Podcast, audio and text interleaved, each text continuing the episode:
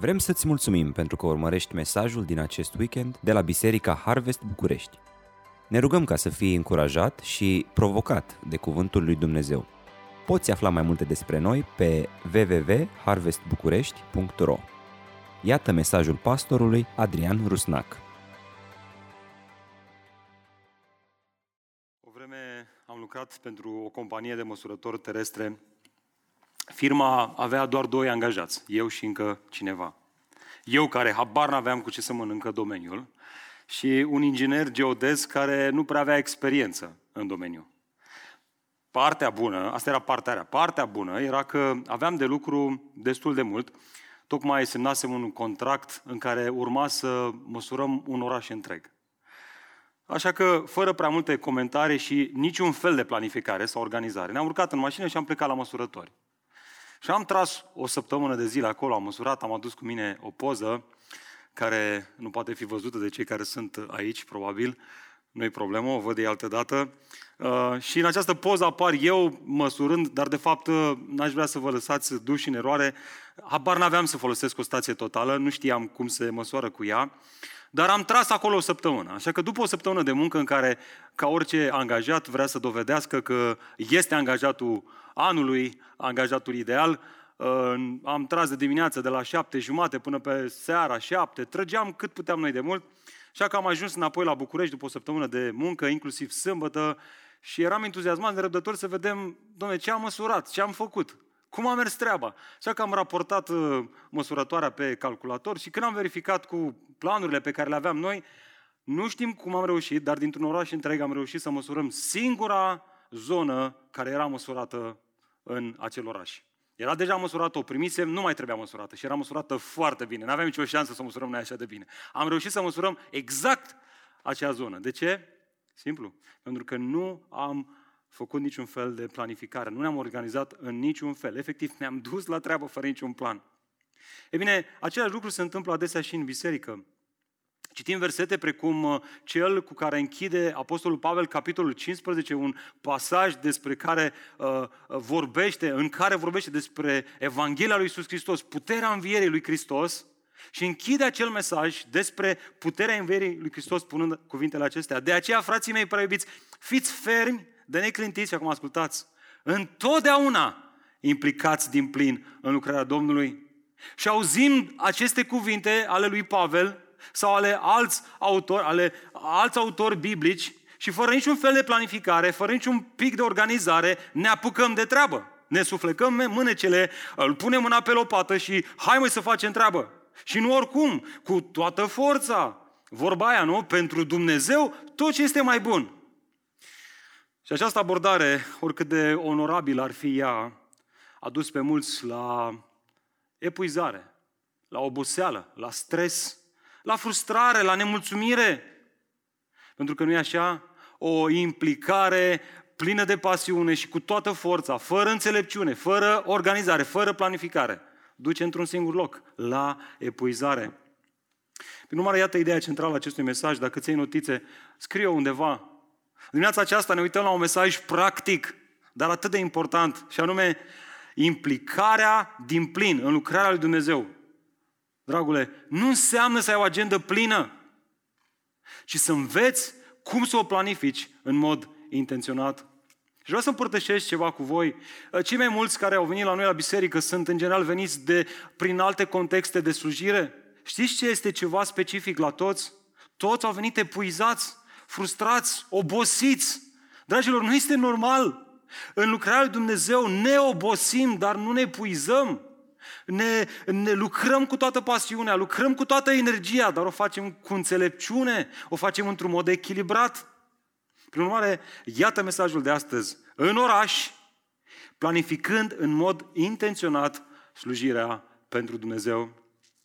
Și ca să vedeți că această idee nu este ideea mea, ci este de fapt tocmai ideea lui Pavel, Pavel care exact după ce a spus acele cuvinte în care îi îndeamnă pe corinteni să fie pe deplin implicați în lucrarea lui Dumnezeu, spune, haideți să vă arăt care sunt planurile mele de slujire. Haideți să vă arăt cum anume mă organizez eu. Vreau să învățați asta. Și astăzi avem ocazia să învățăm și noi. Haideți să continuăm această serie de mesaje din 1 Corinteni ajungi la capitolul 16, citim astăzi de la versetul 5 până la versetul 12. Citim cuvântul lui Dumnezeu.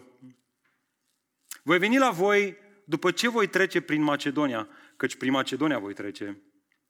Probabil voi petrece un timp cu voi, poate chiar toată iarna, pentru ca voi să mă puteți trimite mai departe oriunde aș merge. Nu vreau să vă văd doar întreagăt.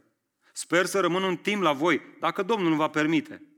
Să voi rămâne în Efes până în ziua cinzecimii, întrucât mi s-a deschis o ușă largă pentru o mare lucrare, dar sunt mulți potrivnici. Dacă vine Timotei, vedeți să se simtă fără frică între voi, pentru că și el face lucrarea Domnului ca și mine. De aceea, nimeni să nu-l disprețuiască. Trimiteți-l mai departe ca să poată veni la mine, pentru că eu îl aștept împreună cu frații. Cu privire la fratele Apolos, am rugat stăruitor să vină la voi împreună cu frații. El însă n-a dorit să vină acum, ci va veni atunci când va avea o ocazie potrivită. Până aici cuvântul Domnului. Amin. Haideți să ne rugăm. Tată, stăm înaintea Ta, înaintea cuvântului Tău și îți cerem ca prin Duhul Tău cel Sfânt să ne vorbești inimilor noastre. Doamne, suntem mulți dintre noi pasionați de lucrarea Ta, pasionați de lucrarea Evangheliei, pasionați de înaintarea împărăției lui Dumnezeu în orașul București. Și, Doamne, am vrea ca, de ce nu, tot mai mulți să fim uh, în această inimă, în această atitudine de a vedea Evanghelia lui Iisus Hristos cum ridică vieți, cum uh, leagă răni și cum transformă uh, oameni care se confruntă cu tot felul de lucruri. Însă, Doamne, N-am vrea să o facem plătind prețul epuizării, ajungând în punctul în care să ne simțim răniți de împărăția lui Dumnezeu, de lucrarea ei. Și am vrea să o facem cu înțelepciune. Am vrea, Doamne, să știm cum să planificăm. Am vrea să învățăm de la planificările Apostolului Pavel cum să o facem și noi într-un mod în care să manifestăm înțelepciune și dragoste față de cei din jurul nostru. Și, Doamne, nu putem face asta dacă Tu nu lucrezi. De aceea ne manifestăm în rugăciune dependența totală față de Duhul Tău cel Sfânt. Vorbește-ne căci noi copiii tăi suntem adunați aici, în numele tău. Amin. E bine, când mă uit la acest text, nu pot decât să pun o singură întrebare. Și anume, ok, vreau și eu să mă planific uh, în slujire și vreau și eu să fiu mai organizat și vreau să o fac și eu mai intenționat. Dar cum să o fac? Cum să fac treaba asta? Cum să-mi planific în mod intenționat slujirea pe care o fac? Și mă uit în acest text, văd patru răspunsuri. Mai întâi, dacă ți notițe, notează-ți asta. Prioritizează calitatea relațiilor. Vă vine să crezi sau nu, dar cu asta începe Apostolul Pavel. Când vine vorba de planurile lui de slujire, de călătorile lui misionare, de, de lărgirea împărăției lui Dumnezeu și de a ajunge cu Evanghelia până la marginile pământului, prima prioritate pe care o are el este prioritatea calitate, calității relațiilor. Vreau să uitați cu mine versetul 5. Ia uitați. Voi veni la voi după ce voi trece prin Macedonia, căci prin Macedonia voi trece. Atunci când scria aceste rânduri, Pavel se afla la finalul unei perioade petrecute în Efes, cândva prin primăvară. Planul lui era ca, după ce se va încheia lucrarea din Efes, să călătorească prin Macedonia, asta era regatul din extrema nordică a Greciei antice, înspre Corint, în sudul Greciei. Realmente, în acest verset 5, Pavel le oferea corintenilor ruta călătoriei sale. Este ca atunci când te duci la Pitești și dai un mesaj cuiva ca să-i spui, să-l informezi că vei trece prin crângași. Gândiți-vă puțin la asta. Acest gen de detalii nu le discuți cu casierul de la benzinărie. Nu te oprești să alimentezi și spui, auzi, eu o să trec prin crângași în timp ce mă duc la Pitești, nu? O să zică, ce mă interesează pe mine unde te duci tu și pe unde treci? Dar cu cine o faci? O faci cu cei apropiați, cu cei care ai relații de calitate? De fapt, din versetele care urmează, avem și noi șansa să descoperim modul în care Apostolul Pavel prioritiza relațiile de calitate. Dacă vreți, avem ocazia să vedem care sunt cerințele relațiilor de calitate în contextul slujirii. Care sunt acestea Păi trei aspecte aici. Mai întâi vedem, descoperim în textul nostru că aceste relații de calitate presupun intenționalitate. Realmente să-ți notezi în agenda. Uitați-vă cum mine în versetul 6, prima parte. Probabil, spunea Pavel, voi petrece un timp cu voi. Poate chiar toată iarna. Pavel nu le spune corintenilor că dacă îi se vor alinia cumva planetele, o să-i viziteze. De fapt, expresia probabil în original nu era folosită în vremea respectivă în niciun caz cu un sens de incertitudine. ci cu un sens de posibilitate reală. Altfel spus, Pavel le spune, există posibilitatea reală să petrec un timp cu voi, poate chiar toată iarna, adică o perioadă îndelungată. Fraților, Pavel își trecuse în agenda această vizită. Iar acum, prin această scrisoare, le comunică planurile sale de drum. Este ca atunci când astăzi cineva îți scrie un mesaj pe WhatsApp sau pe Telegram ca să spună că are timp și că are posibilitatea să bea o cafea cu tine. Ce presupune un astfel de mesaj?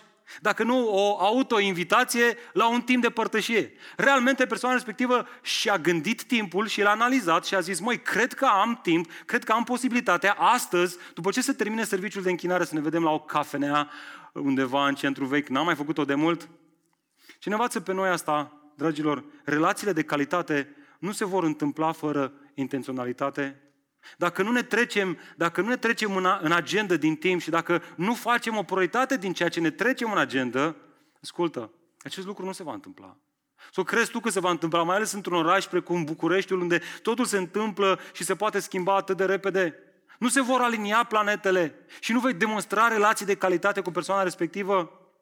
Altfel spus, este important să-ți treci în agenda întâlnirea de grup mic și apoi să faci o prioritate din a fi la întâlnirea de grup mic. Nu te aștepta să se alinieze planetele că, ca să poți să fii și tu acolo. Treceți acolo în agenda ta. Dacă prețuiești relațiile cu cei din grupul tău mic și dacă vrei să ai relații de calitate cu ei, vei trece în agenda. Vei face o prioritate din acea întâlnire. Te vei gândi la ruta pe care o vei lua înspre grupul mic. Vei scrie pe grupul de WhatsApp, auzi, voi trece prin centru pe la Unirii, mai vine cineva din direcția aia, vreau să le iau cu mașina mea. Tocmai ce mi-am luat un BMW Seria 5 din 1987 și dacă rămân în pană, aș vrea să mergem împreună, să împinge mașina.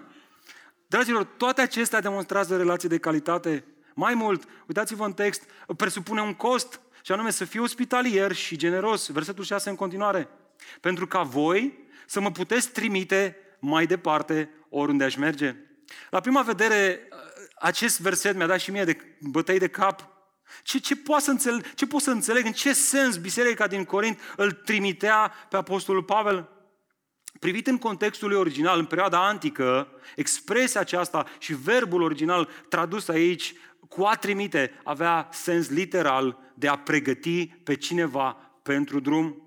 Și era folosit cu privire la cineva care se pregătea pentru o călătorie lungă. Realmente, Pavel le oferă corintenilor oportunitatea de a lua parte la nevoile sale apropo de călătoriile misionare pe care le făcea. Haine, încălțăminte, mâncare sau chiar bani. Este ca și cum astăzi, când avem un predicator invitat sau un misionar, îl invităm la masă după serviciul de închinare. Sau dacă este necesar, îl cazăm peste noapte Ba mai mult ne asigurăm că achităm uh, valoarea motorinei sau combustibilului pe care l-a, l-a, l-a avut. Ba, ba mai mult ne vom interesa să ducă și niște flori înapoi la familia lui. Ce ne învață pe noi asta? Că biserica este chemată să aibă grijă de cei care se dedică în întregime lucrării împărăției lui Dumnezeu, care n-au un serviciu secular care nu se duc la serviciu, care s-au dedicat în întregime pentru lărgirea împărăției lui Dumnezeu, pastori, misionari, predicatori, uh, lideri de închinare și așa mai departe. Nu la întâmplare Pavel scrie filipenilor ca să le mulțumească că au luat parte la predicarea Evangheliei din prima zi. În ce fel au luat parte? Nu au luat la parte, așa cum spunem noi adesea, de la noi mai puțin, de la Dumnezeu mai mult. Au luat parte fizic, au, au făcut strângeri de ajutare, au pregătit tot ce era nevoie pentru călătoriile lui misionare. Dragilor, asta reflectă relații de calitate. Asta, asta arată că ne pasă unii de alții, că ne pasă de lucrarea lui Dumnezeu. Și vreau să fiu clar, în biserica noastră sunt foarte mulțumitor, eu sunt poate singurul care sunt full-time implicat în slujire. Familia mea n-a dus lipsă de nimic. Biserica aceasta a purtat de grijă nevoilor noastre și aș vrea să mă adresez celor care poate simt chemarea asta în, într-o lucrare full-time. Auzi, în timp ce Dumnezeu îți pune pe inimă să te dedici, să te dedici full-time lucrării lui Dumnezeu, în timpul ăla Dumnezeu lucrează, un context, o biserică, oameni care să vină alături de tine și nevoile familiei tale. Nu te îngrijora. Duhul Sfânt, dacă lucrează cu adevărat asta în inima ta, va lucra și contextul în care să ai tot ce trebuie să pui pe masă familiei Iată un alt lucru care reflectă relații de calitate în opinia Apostolului Pavel. Presupune timp. Să nu o faci pe grabă, versetul 7. Observați, nu vreau să vă văd doar întreagăt. Sper să rămân un timp la voi. Dacă Domnul îmi va permite. Realmente Pavel afirmă aici că nu se mulțumește să-i vadă pe corinteni într-un mod accidental, undeva într-un aeroport, într-un mega imaj, într-un Carrefour 30 de minute, în fața căruțului. Pentru el relațiile de calitate presupuneau timp. Ce ne învață pe noi asta? Păi ne învață multe. Oare nu am folosit de atâtea ori expresia vreau să petrec un timp de calitate? Eu vreau să am un timp de calitate, dar pierdem în vedere că un timp de calitate înseamnă și un timp de cantitate. Degeaba îți propui un timp de calitate și îți pui în agenda o oră. Ăla nu este timp de calitate. E doar un timp. Un timp de calitate presupune în mod automat și un timp calitativ. Dragilor, trăim într-o societate de tip microunde, vrem ca totul să se întâmple instant, dar relațiile de calitate nu au cum să se întâmple astfel.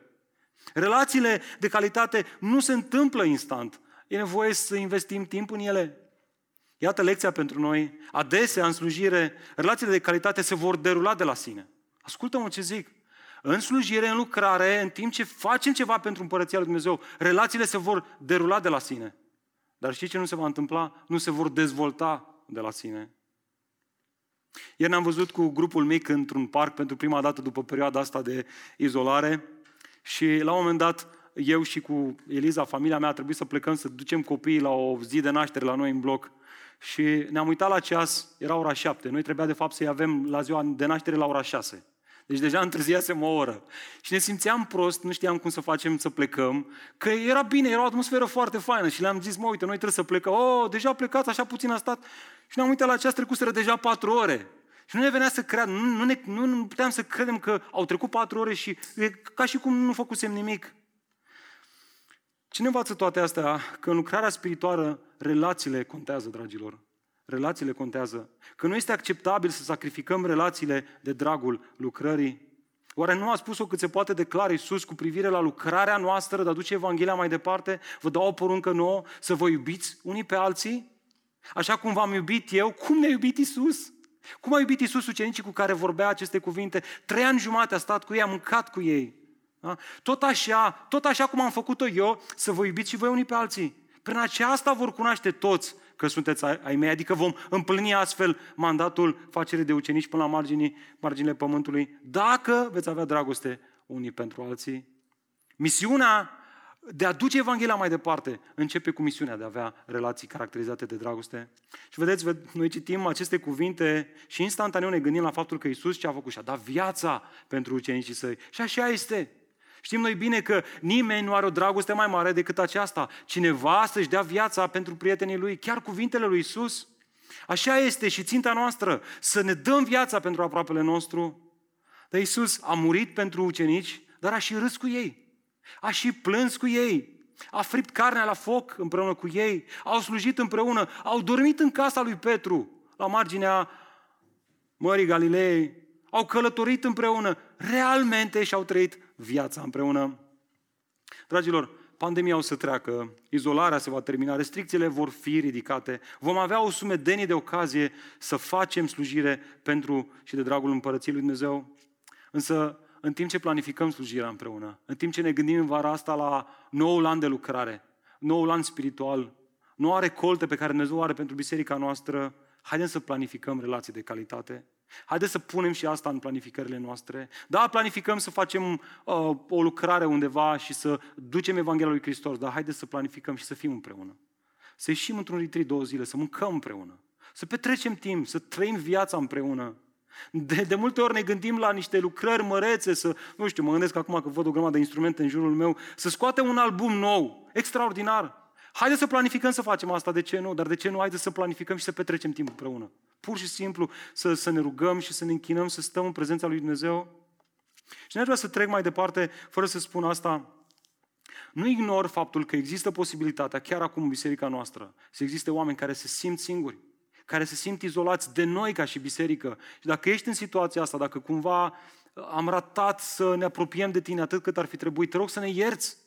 Nu este normal. Împărtășește asta cu cineva. Uh, trebuie să-ți fie curaj. Du-te și spune liderul tău de grup mic, măi, mă simt singur, mă simt abandonat. Uh, pur și simplu am nevoie de relații de calitate mai mult.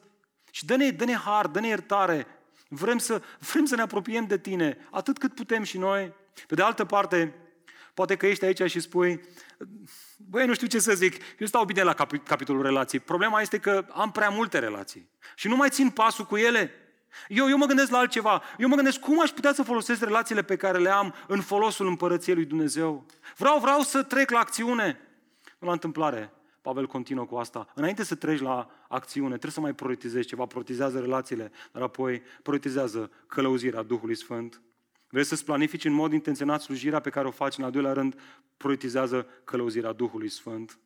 Și ce important este să vorbim asta tocmai astăzi, când creștinătatea sărbătorește ce? Cinzecimea, nu? Coborea Duhului Sfânt. Frați, versetul 8. Însă voi rămâne în Efes până în ziua cinzecimii. Cum s-a nimerit, mai cu seria noastră de mesaje să picăm tocmai pe versetul ăsta în ziua cinzecimii? Întrucât mi s-a deschis o ușă largă pentru o mare lucrare, dar sunt mulți potrivnici. Observați contrastul. Înainte de acest verset, Pavel a detaliat, detaliat prioritatea relațiilor de calitate Însă este acolo un însă. Observați contrastul? Versetul 8 începe cu însă. Însă, adică creează un contrast. Însă este acolo un însă. Un însă care ne învață că era ceva cu mult mai prioritar decât relațiile de calitate. Ele sunt extrem de importante. Nu sunt gata să le neglijez, dar mai e ceva mai important, mult mai important. Despre ce anume era vorba? Observați expresia care invocă motivul pentru care planurile sale erau amânate. Versetul 9. Întrucât Asta indică motivul. Ne introduce uh, care este argumentul, de ce întârzi să vii la noi întrucât mi s-a deschis o ușă largă pentru o mare lucrare? Pavel nu spune aici că și-a deschis o ușă largă pentru o lucrare măreață și nici că pregătește o strategie ca să se întâmple asta. Observați asta în text. El nu este agentul activ. Și el, el exprimă asta la diateza pasivă. Nu eu mi-am deschis ușa asta, ci mi s-a deschis o ușă. Cine? Dumnezeu a deschis această ușă extraordinară. Dragilor, haideți să ne amintim asta. Iisus Hristos a spus ucenicilor săi că nu în toate casele și nu în toate cetățile, adică orașele, vor găsi fii ai păcii, ba mai mult, că vor fi contexte în care ei, ucenicii și implicit noi, vom fi respinși. Cu privire la asta spunea Iisus, dacă cineva nu vă va primi, nici nu vă va asculta cuvintele voastre, scuturați-vă praful de pe picioare când ieșiți din casă sau din cetatea aceea și plecați. E bine, Pavel realiza că ceea ce se întâmpla în Efes era tocmai în opoziție, era tocmai în contrast cu ceea ce îi spunea Hristos aici. Dumnezeu deschisese o ușă largă și făcuse o trezire spirituală în orașul Efes, într-un mod în care este și el surprins. Duhul Sfânt era la lucru. Înțelegea că Duhul Sfânt îi deschidea o ușă largă pentru a proclama Evanghelia lui Iisus Hristos într-un mod în care nu s-ar fi întâmplat prin puterile omenești. Iată lecția pentru noi. Indiferent cât de atent îți planifici slujirea, dragul meu, planifică-ți mereu să fii atent la călăuzirea Duhului Sfânt. Fii atent la ușile pe care le deschide Dumnezeu. Cred că de prea multe ori ceea ce ne face să fim obosiți în lucrarea lui Dumnezeu este că suntem încăpățânați și insistăm într-o direcție în care Duhul Sfânt nu lucrează. Și vrem noi să fim Duhul Sfânt. Nu. Chemarea noastră este să ne uităm, să ne rugăm, să discernem și să mergem după Duhul Sfânt. Dacă te uiți la, la lucrarea misionară a lui Pavel, o să vezi că el mereu era atent. El pleca, se arunca în lucrare, nu aștepta, nu aștepta vreun vis, dar dacă Dumnezeu îi dădea un vis, era atent. Dacă Dumnezeu îi aducea o călăuzire, era atent și își ajusta slujirea în funcție de călăuzirea Duhului Sfânt. La un moment dat, un evanghelist englez pe nume Maynard James a fost invitat să predice într-un turneu evanghelistic în America, care urma să se desfășoare în mai multe orașe și care era foarte bine planificat. Cuvântul a fost predicat peste tot, însă la finalul acestui turneu, doar cu privire la un singur oraș, a putut să afirme următoarele, citez, Domnul ne-a dat o atingere a trezirii în timp ce predicam în Minneapolis, seara de seară, ascultați, fără nici un apel presant. Sufletele îl căutau pe Dumnezeu cu toată inima lor. Asta este călăuzirea Duhului Sfânt, asta e mișcarea Duhului Sfânt, asta este ceea ce Dumnezeu face și ceea ce noi nu putem face fără niciun apel presant, fără niciun pic de manipulare, fără niciun pic de tertipuri omenești, fără strategii, fără marketing. Duhul lui Dumnezeu mișca inimile oamenilor. Adesea luăm aceste experiențe și le punem pe seama unor mari oameni al lui Dumnezeu. Doar ei pot experimenta așa ceva, spunem noi. În întâmplare am căutat un exemplu a unui om care nu este așa de cunoscut. Cine a auzit de Maynard James? Da, am auzit de Spurgeon, am auzit de Jonathan Edwards, am auzit de toți acești oameni, dar Maynard James? Cine este Maynard James? Un evanghelist, un om al lui Dumnezeu, un necunoscut, dacă vrei, care s-a lăsat călăuzit al lui Dumnezeu, s-a, s-a lăsat călăuzit de Duhul lui Dumnezeu, a fost credincios. Și Dumnezeu i-a dat să vadă o, o trezire spirituală pe care omul nu o poate face. Și vreau să afirm ceva aici într-un spirit de închinare și adorare la adresa lui Dumnezeu. Dacă este ceva caracteristic în lucrarea lui Dumnezeu, ceva ce noi, ca și echipă de prezbiteri, am evaluat, tocmai am trecut prin evaluările bisericii, este că ne-am dat seama că cumva, în lucrarea aceasta, în biserica noastră, n-am tras noi de ea să se dezvolte, ci ea a tras de noi să ne dezvoltăm. Nu ne-am gândit noi, băi, cum să facem să vină mai mulți oameni? Băi, cum să facem să meargă mai bine lucrurile? Într-un mod uimitor, Dumnezeu simțim că trage de noi, că ne deschide uși, că vin oameni care au nevoie de Evanghelia lui Iisus Hristos, care au nevoie să fie ucencizați. Este lucrarea lui Dumnezeu. Și vedeți, predicăm, predicăm, predicăm, dar trebuie să ne oprim și să răspundem cu închinare. Dragilor, este lucrarea lui Dumnezeu. Săptămâna trecută am făcut acel, acea întâlnire de întrebări și răspunsuri. Și mă așteptam, sincer, să vină 15 oameni. Și când am văzut că după 3 luni de zile de Zoom au intrat vreo 70 de oameni, am zis, nu e adevărat. Ce îi ține pe oamenii ăștia împreună? Cine îi ține împreună dacă nu Duhul lui Dumnezeu? Dragilor, Duhul lui Dumnezeu este la lucru în biserica noastră. Și haideți să, să răspundem cu închinare și să-i mulțumim lui Dumnezeu pentru asta.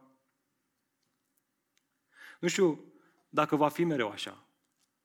Nu știu ce se va întâmpla în următorul an de lucrare. Cine poate spune?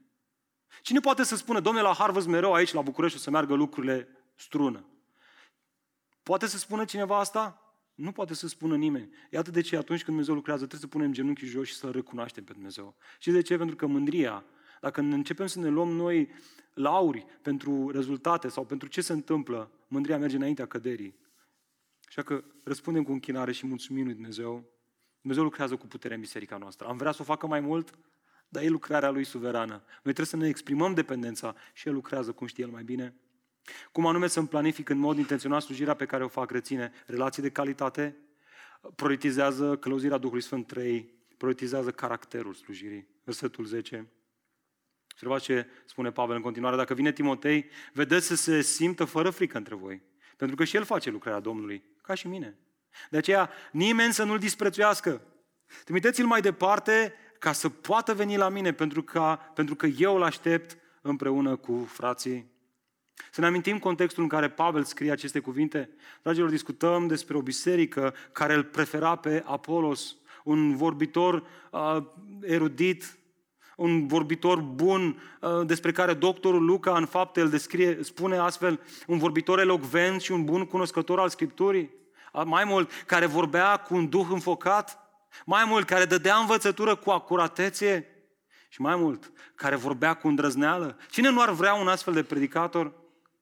Pe de altă parte, prin contrast, Pavel avea o vorbire care nu se baza pe vorbele convingătoare ale înțelepciunii și mai mult, care venise în Corint în slăbiciune, în frică și în mare tremur. În mod evident, corintenii preferau vorbitorii care demonstrau competențe remarcabile de retorică și de considerau pe cei care nu erau la fel de strălucitori. Oare la întâmplare Pavel se simte nevoit să-l apere pe Timotei, spunând aici, vedeți să se simtă fără frică între voi. Pentru că și el face lucrarea Domnului, ca și mine. Cum ca și mine? Adică în frică, în tremur, în ezitare, în bâlbâială adesea. De ce, de, ce, de ce s-ar fi simțit intimidat Timotei de cei din Corint, dacă nu din cauza presiunii elitiste și filozofice care era în acel oraș? Pavel știa că profilul lui Timotei este unul contrastant, timid, fricos, bolnăvicios și fără experiență. Și totuși, cunoștea din copilărie scripturile, era afectos, fusese validat de Duhul lui Dumnezeu prin profeție și prin punerea mâinilor prezbitelor. Iar cel mai important și cel mai caracteristic în lucrarea lui Timotei, demonstra devotament și credincioșie dacă este ceva specific în lucrarea lui Timotei, tânărului Timotei, fricosului Timotei, bolnăviciosului Timotei, era credincios, era devotat. Care este lecția pentru noi? Am dat de un citat al lui John Piper. Las, las pe el, bătrân John Piper, să ne spună el lecția. Citez. Lumea nu are nevoie de creștini cool, supra-saturați de cultura în care trăim, ci are nevoie de emigranți, interesant, care miros a cer și care lasă în urma lor mireasma lui Hristos. Asta va avea un impact. Dacă vrem să avem un impact în societate, asta va avea un impact. Diferența dintre un topor bun și unul prost nu constă atât de mult în brandul toporului. De unde, de la ce magazin l-ai cumpărat, câți bani ai plătit pe el. Ceea ce face diferența dintre un topor bun și un topor prost este dacă este ascuțit sau nu. Și dacă vreți în lucrarea spirituală, un topor ascuțit este un credincios și un slujitor care demonstrează caracter. Înainte de orice. Înainte de orice. Asta face diferența. Nu la întâmplare, Pavel îi spunea tocmai lui Timotei, tânărului Timotei, nimeni să nu-ți disprețuiască. Observați expresia? Paralelă. Nimeni să nu-ți disprețuiască tinerețea. Da, Timotei, eu o să scriu celor din Corint și o să le zic să nu te disprețuiască, dar îți zic și ție. Ascultă-mă, Timotei, nimeni să nu-ți disprețuiască tinerețea. Și întrebarea este cum să fac asta? Observați ce spune Pavel în continuare, ci fi un exemplu în, pentru credincioși. În vorbire, vrei să nu fii disprețuit? Vezi cum vorbești. Atenție la vorbirea ta. Mare atenție la ironie, la glumițe, la ofense. În vorbire, în comportament. În comportament, măi, practic vorbind. Adică iese o fată de undeva dintr-o cameră, o lași pe ea să iasă prima. Vine un copil, ai grijă de el. În comportament, în dragoste, în credință și nu în ultimul rând, în curăție. Observați? Reversul la disprețuire și desconsiderare nu este impunerea și bătutul cu pumnul în masă. Nu este să conduci o mașină mai scumpă, să îți aranjezi barba mai bine, să-ți faci freza mai bine, să te îmbraci cu niște haine mai de firmă. În lucrarea spirituală, ceea ce te face să nu fii disprețuit, nu sunt lucrurile astea omenești, ci caracterul. Caracterul tău. Modul în care iubești pe cei din jur, modul în care le vorbești, modul în care te smerești, modul în care le dai mai multă importanță lor decât ție însuți. Modul în care demonstrezi credincioșie și curăție, modul în care eu demonstrez asta, Domnul să mă ajute. Suntem o biserică formată din majoritate de tineri, nu-i așa? Noi știm bine că avea competențe într-o societate a secolului 21 este extrem de important și așa e. Așa este. Nu, nu neglijăm, nu, nu mergem în reacție, nu spunem că competențele nu sunt importante. Nu încape nicio îndoială că acestea sunt importante. Însă aș îndrăzni să afirm că ceea ce lipsește bisericii contemporane, mai ales în contexte precum suntem noi într-un oraș mai mare, nu sunt credincioși și străluciți în abilitățile lor, ci credincioși care sunt plini de Hristos. Plini de Hristos în care Hristos strălucește. Dragule, dacă te mulțumești cu 5 din 10 atunci când vine vorba de caracterul tău, înseamnă că n-ai mai citit de mult Biblia. Pentru că Biblia spune, fiți sfinți, căci eu sunt sfânt. Înseamnă că ești superficial cu viața ta de credință. Nimic nu este mai periculos decât automulțumirea spirituală. Nimic nu este mai periculos decât automulțumirea spirituală, despre care îngerul bisericii din din Apocalipsa spune că te voi spurca afară. N-ai fost nici rece, nici în clocot, ai fost căldicel, te voi spurca, te voi, realmente te voi vomita afară din gura mea. Iertați-mă, dar asta spune acolo. Biblia nu vorbește despre o viață creștină perfectă. Să nu înțelegi greșit ceea ce predicăm aici, ci de o viață care urmărește constant perfecțiunea. Perfecționarea, zilnic, să morgi față de tine însuți, să-ți iei crucea să-L urmezi pe Hristos. Frate drag, indiferent de slujirea pe care o faci în fața camerelor sau în spatele lor, nu contează. Că ești văzut sau nu. Nu te ascunde. Nu te ascunde. Prioritizează caracterul slujirii. Fii deschis cu problemele tare de caracter și caută ajutor. Mesajul acesta, ascultă-mă, nu are scopul să te facă să te ascunzi și să scoți în evidență ceva ce tu nu ești, ci are scopul să aduc, să, să-ți dea curaj prin Evanghelia lui Hristos, să aduci la suprafață ceea ce nu-L onorează pe Dumnezeu și să crezi că Evanghelia îți dă putere să, să te transforme, să te schimbe, să ia Hristos chip în tine. Așa să ne ajute Dumnezeu pe noi toți. Cum anume să-mi planific în mod intenționat slujirea pe care o fac? Iată și ultimul lucru pe care îl văd în acest text. Prioritizează concentrarea implicării. Am văzut, prioritizează relațiile de calitate, dacă vrei să vorbim despre planificare, vorbim despre prioritizare. Planific, prioritizează relațiile de calitate. Doi, prioritizează călăuzirea Duhului Sfânt. Trei, prioritizează caracterul. Și nu în ultimul rând, prioritizează concentrarea implicării. Versetul 12. Privire la fratele Apollo, l-am rugat stăruitor să vină la noi împreună cu frații. El însă n-a, n-a dorit să vină acum, ci va veni atunci când va avea o ocazie potrivită. Observați din nou această expresie bine cunoscută cu privire la, am auzit-o de atâtea ori pe parcursul cărții, special începând din capitolul 7, acolo unde Pavel își introduce pentru prima dată expresia asta cu privire la ce mi-ați scris, deci era vorba de o scrisoare uh, precedentă acestei scrisori pe care el o scrie uh, bisericii din Corint, în care ei, cei din Corint, îi formulează lui Pavel câteva întrebări. Și din capitolul 7, practic, Pavel începe să răspundă la aceste întrebări. Asta este practic ultima întrebare la care răspunde, ca urmare la acea scrisoare pe care cei din Corint i-au adresat-o apostolului Pavel. Despre ce e vorba? Care este întrebarea? Întrebarea lor era cu privire la Apollo. Îl voiau pe Apollo în Corint. De ce tocmai pe Apollo? Păi, mai ales în discuția despre certurile dintre, dintre corinteni, numele lui Apollo vedem că ocupă un loc central. Unii din biserică, cei din Corint, considerau chiar că ei erau ai lui Apollo. Așa se numeau. Noi suntem ai lui Apollo. Totuși, acest verset, ascultați, validează faptul că Pavel nu îl consideră pe Apollo responsabil pentru certurile dintre ei.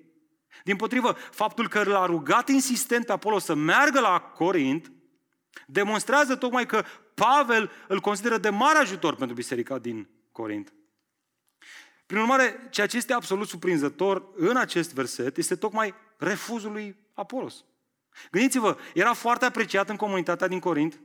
Aceștia foloseau orice pârghie ca să-l aducă înapoi în Corint, ba mai mult, Apostolul Pavel, unul dintre cei 12 apostoli, îi insistă la Apolos, du-te mă în Corint. A insistat, Pavel a ajuns să se insiste la Apollo să meargă în Corint. Răspunsul?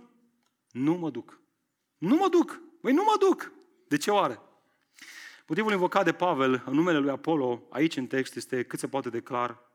Va veni atunci când va avea o ocazie potrivită. Altfel spus, Apollo nu considera că acela era un moment bun pentru a vizita biserica din Corint. Oare de ce?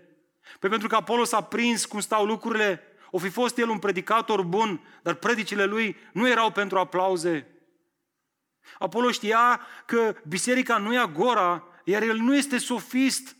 Așadar, atunci când lucrurile nu se vor mai liniști, când ăștia se vor mai pocăi, când își vor mai schimba motivația invitației lor, poate că o să o luăm în considerare, dar acum consider că nu este un moment potrivit, Pavel. Lecția pentru noi, dragilor, adesea un nu categoric este un da puternic pentru a ne concentra pe lucrurile care chiar contează în Corint, pe maturizarea lor spirituală, pe sfințirea lor. Și aș vrea să mă folosesc de un exemplu din viața mea după ce am terminat seminarul, vedeam colegii de clasă care începeau să fie ordinați pe la alte biserici și începeam să mă rog și eu, Doamne, dar te uiți la robul tău, Adrian, nu merită și el așa ceva? Și nimic, pauză, nici o invitație, nimic. Și răspunsul era un categoric nu, nu, nu, nu, nu vreau să faci asta, du-te înapoi și lucrează. Lucrează în mediul secular. Și mi-a fost foarte greu să, să înțeleg răspunsul ăla. N-am împărtășit cu mulți, dar m-a frustrat. M-au frustrat chiar și în relație cu Dumnezeu. Acum, dând timpul înapoi, văd că nu aveam ce să caut în lucrare atunci. Dacă sunt sincer cu mine însumi, nu aveam ce căuta în acea lucrare. Și acel nu categoric a însemnat pentru mine un da pentru acele lucruri prin care Dumnezeu vrea să lucreze în viața mea. Oare n-a spus-o Eclesiastul atât de frumos? Pentru toate există o vreme și orice lucrare de sub ceruri își are timpul său, dragul meu. Când vine vorba de lucrarea lui Dumnezeu, Trebuie să discutăm în termeni ăștia. Dumnezeu deschide uși și Dumnezeu închide uși. Nu te certa cu Dumnezeu când Dumnezeu închide uși. El știe mai bine. Poate să însemne niciodată acea ușă închisă sau poate să însemne nu momentan. Nu contează. Înseamnă că acea ușă te încurajează înspre ceva, înspre o focalizare în altă parte. Dragilor, oricare de, oricât de mare ne-ar fi inima, haideți să recunoaștem că nu le putem face noi pe toate.